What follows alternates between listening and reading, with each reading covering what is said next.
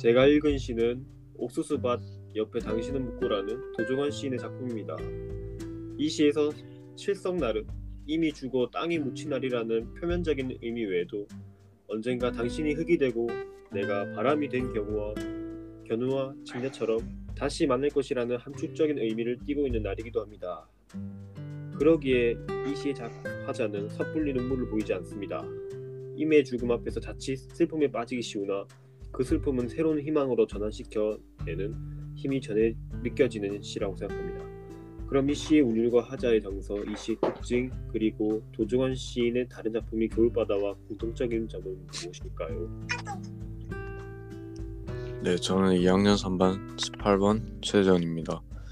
이 시는 사랑하는 아내를 저 세상으로 떠나보낸 화자가 아내를, 아내가 살아있던 동안 잘해주지 못했던 것에 대한 후회와 사별로 인한 슬픔을 아내와의 재회에 대한 믿음, 즉 새로운 희망으로 이겨내고 있습니다.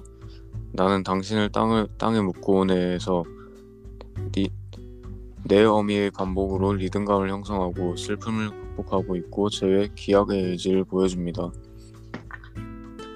살아 평생 당신께 오단벌 못해주고 에서 평상시 삶이 가난했다는 것을 알 수 있습니다.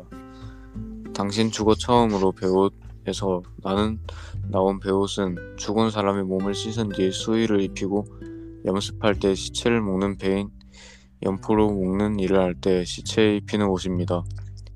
하늘과 땅의 거리는 이승과 저승의 아득한 거리감을 표현하였습니다.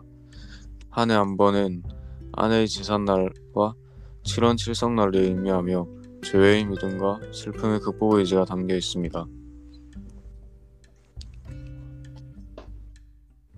어, 그 다음 답변을 하겠습니다. 저는 이 학년 삼 반 구 번 송창민입니다. 이 시는 연의 구분은 없지만 내용 전개상 전반부 칠행과 후반부 칠행 두 부분으로 나누어 이해할 수 있습니다. 전반부는 당신을 땅에 묻고 돌아오네 로 요약될 수 있는 내용이고, 후반부는 당신을 땅에 묻고 돌아오면서 새삼스레 알게 된 것들을 그 내용으로 합니다. 그 내용으로 합니다. 자세히 보자면 일 행에서 칠 행은 당신을 땅에 묻고 돌아왔고, 팔 행에서 십 행은 이승과 저승 사이의 아득한 거리감과 돌아오면서 느낀 회한입니다. 그리고 십일 행에서 십사 행까지에선 재회의 믿음과 슬픔으로 극복, 슬픔의 극복으로 구성되어 있습니다.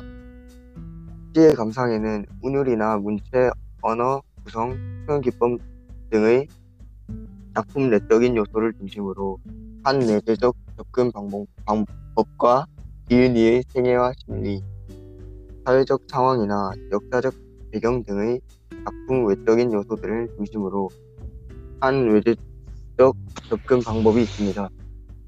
이 시를 봤을 때 외재적 접근 방법임을 알 수 있습니다. 실제로 도종환 시인의 아내의 죽음과 남편으로서 애틋한 마음을 표현한 시이기도 합니다. 저는 이 학년 사 반 십팔 번 호원수입니다. 저는 도종환 시인의 또 다른 작품 겨울바다와 옥수수밭 옆에 당신을 묻고의 공통점을 말해보겠습니다. 일단 겨울바다의 전개를 보시면 일 행에서 삼 행까지의 삶에 대한 허무한 인식이 드러납니다. 그리고 사 연에서 현실적 삶을 겸허하게 수용합니다.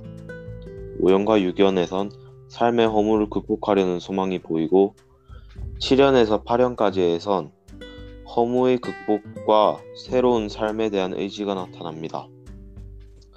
겨울바다는 기, 승, 전, 결의 형태로 전개되어 있습니다. 옥수수밭 옆에 당신을 묻고에서도 도입 부분에서 아내와의 사별에 대한 아픔, 전개 부분에서 삶과 죽음 사이의 아득한 거리감, 정리 부분에선 재회의 믿음을 통한 슬픔을 극복, 즉 기, 서, 결의 형태로 전개되어 있어 겨울바다와 옥수수 옆에 당신을 묻고는 현실적 슬픔과 허무함으로 새로운 깨달음 의지로 극복한다는 시상 전개가 있습니다. 이상입니다. 예, 모두 시를 이해하고 열심히 답해주는 모습이 너무 아름답습니다. 열심히 해주셔서 정말 감사하다는 말씀드립니다. 이상입니다.